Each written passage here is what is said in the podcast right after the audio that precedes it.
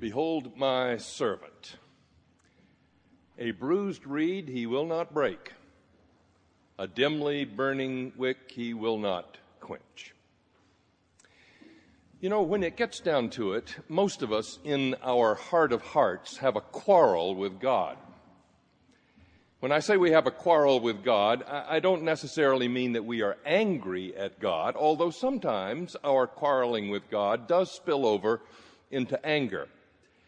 Martin Luther once said, We are often closest to God when we raise our fist at heaven, because to do that we have to trust God. And God has no children more dear than those who trust. But today, when I say we have a quarrel with God, I mean something broader. We are perplexed and puzzled by the way God is in the world. Or to put it another way, if we were God, if we had God's power and knowledge and presence, given the way the world is today, we'd do things differently. You may remember a number of years ago that delightful book A children's uh, letters to God. And one of the letters was written by a little girl named Norma. And she wrote, Dear God, did you mean for giraffes to look this way, or was that an accident? you can see already developing in her young religious imagination a quarrel with God. If Norma had created the world, there might not be something so foolish and ridiculous as a giraffe.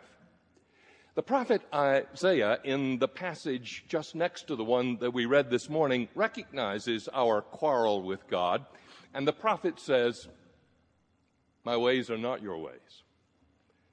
My thoughts are not your thoughts, says your God. The older we get, the quarrel gets deeper. For example, m- most of us have in our religious imagination a thought about what the world would be like if it were perfect. Ever since Augustine, we have imagined a paradise. It's not too hot, it's not too cold. You eat, but you don't get fat. There's love, but there's not lust. There's will and desire, but there's not conflict. It's perfect. But as theologian John Hick once said, what if this is not God's vision of paradise?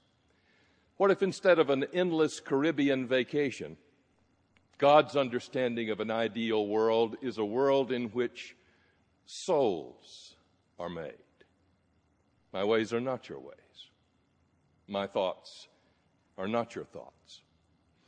An Atlanta physician once told me that he said, When I get to heaven, if I get to heaven, I'm going to the throne room of God with a cancer cell in my hand, and I'm going to say, Why? Why this in your creation? When it gets right down to it, most of us, in our heart of hearts, have a quarrel with God. And inevitably, what we do with this quarrel is that we begin to imagine an image of God that is more companionable with the way we think God ought to be. We imagine a God who has the same values that we have, who would vote exactly as we would vote, who thinks what we think is right is right and what we think is wrong is wrong.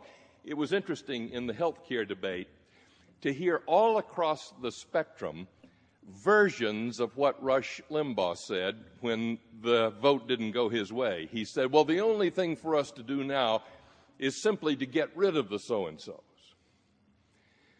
Well, maybe we imagine a God who would use God's power in such a way as to establish what is right by getting rid of all those who are wrong. The priest friend of essayist Anne Lamott once said, Annie, if God has all the same enemies that you do, your God is probably too small. Or as the prophet Isaiah would put it, my people have become idolaters. They have imagined a vain thing. Instead of us being created in God's image, we begin to create God in our image and bow down before this image. And that is why the prophet comes to us with these beautiful servant songs to reinvigorate our religious imagination. with the truth about who God is. And who is God in the servant song? God is one who comes as a judge of the nations. At first, that sounds like good news to the people who first heard this. They had been in Babylonian captivity under the thumb of the nations. And here was God coming as a judge of the nations. But be careful. God's ways are not our ways. God's thoughts are not our thoughts. I teach at the seminary at Emory, and one day I was walking across uh, the campus, and one of my students waved to me and said, Professor Long, can I speak with you for a minute? And I said, I'm going to get a cup of coffee. Why don't you join me? So she did, and we sat down, and what she wanted to talk about was that her supervising pastor in her field education church was making her preach on Sunday. I said, Good. She said, No, it's not good. He's making me preach on the lectionary. I said, Good. She said, No, it's, it's not good. Have you read the lections for this week? They're all about judgment. She said, I don't believe in judgment. I believe in grace and love and hope. It took me three years to get over judgment in therapy. I'm not going to be preaching judgment. We talked about it for a while. And then she changed the subject. She wanted to tell me about the problems that she and her husband were having with their oldest son. He'd been in trouble with the police. He'd been using drugs, maybe dealing them. They never knew where he was. She said, like last night, my husband and I were eating supper. We had no idea where our son was. Suddenly, he opened the back door and came in. He looked at us as if he was about to spit. I said, Would you like some dinner? Without a word, he simply stomped down the hall to his room and slammed the door. My husband got up from the table and turned on ESPN. That's always his response, she said. I sat there quivering. I'm physically afraid of my own son. But something got in me, and I walked down the hall to his room. I knocked on his door. I pushed it open, and I said, You listen to me. I love you so much, I'm not going to put up with this anymore.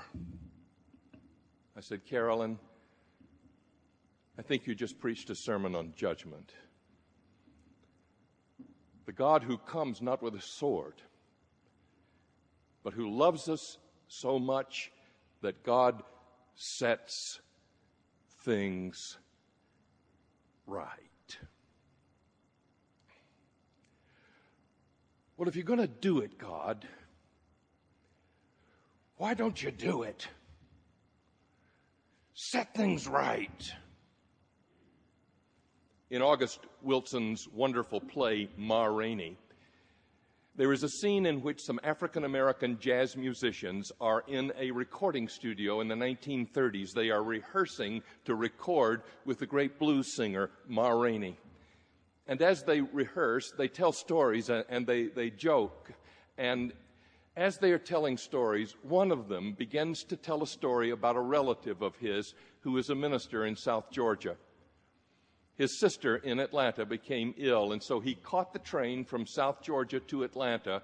It stopped in a little town south of Macon to take on coal and water. And this minister got off the train to use the restroom.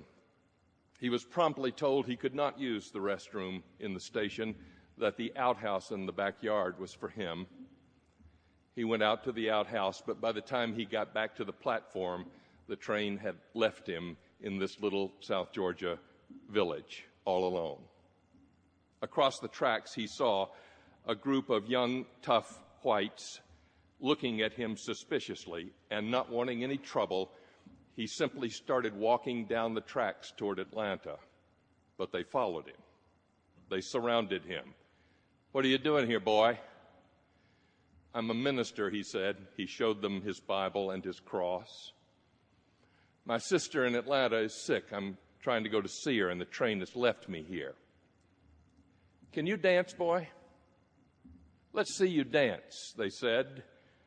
One of them took out a revolver and began firing bullets at his feet. Come on, boy, let's dance. And at that point, the musician telling the story said to the others, can you believe that they did that? He was a man of God. Can you believe they did that?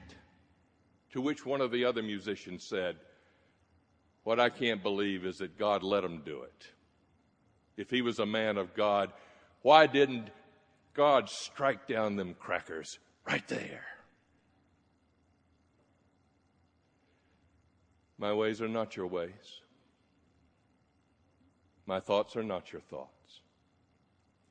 And it is this week of all weeks that we remember that God's power in the world is not like our power. God's justice in the world is not even like our justice. God comes not as a warrior, but as a suffering servant.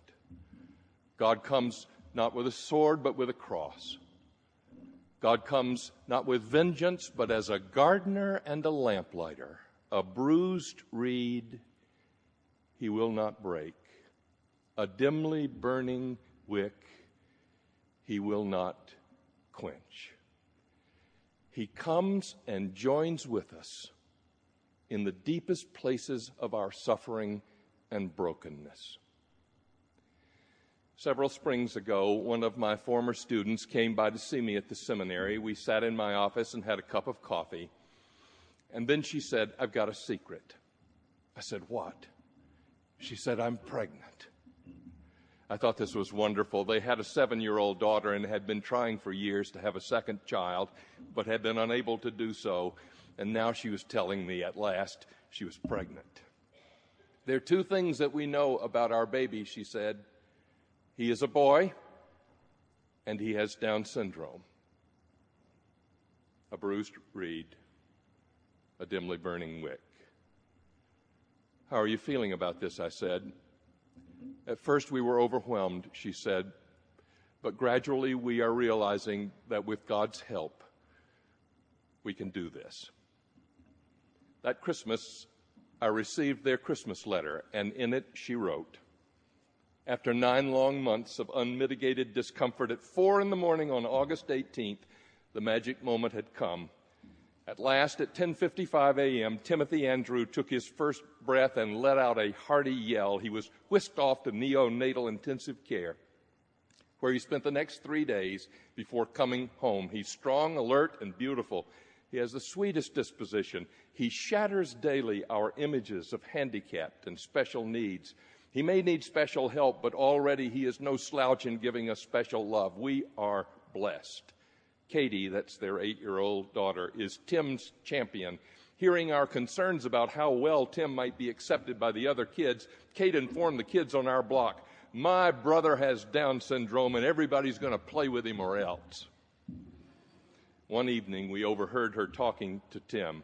I'm so glad you're here, Timothy. I'll always love you. I'll never leave you. I'll always be nearby. And then she wrote, Christ came to identify with us especially those most in need, we know miraculous blessings firsthand. God's ways are not our ways, and God's thoughts are not our thoughts. Thanks be to God. Thanks be to God.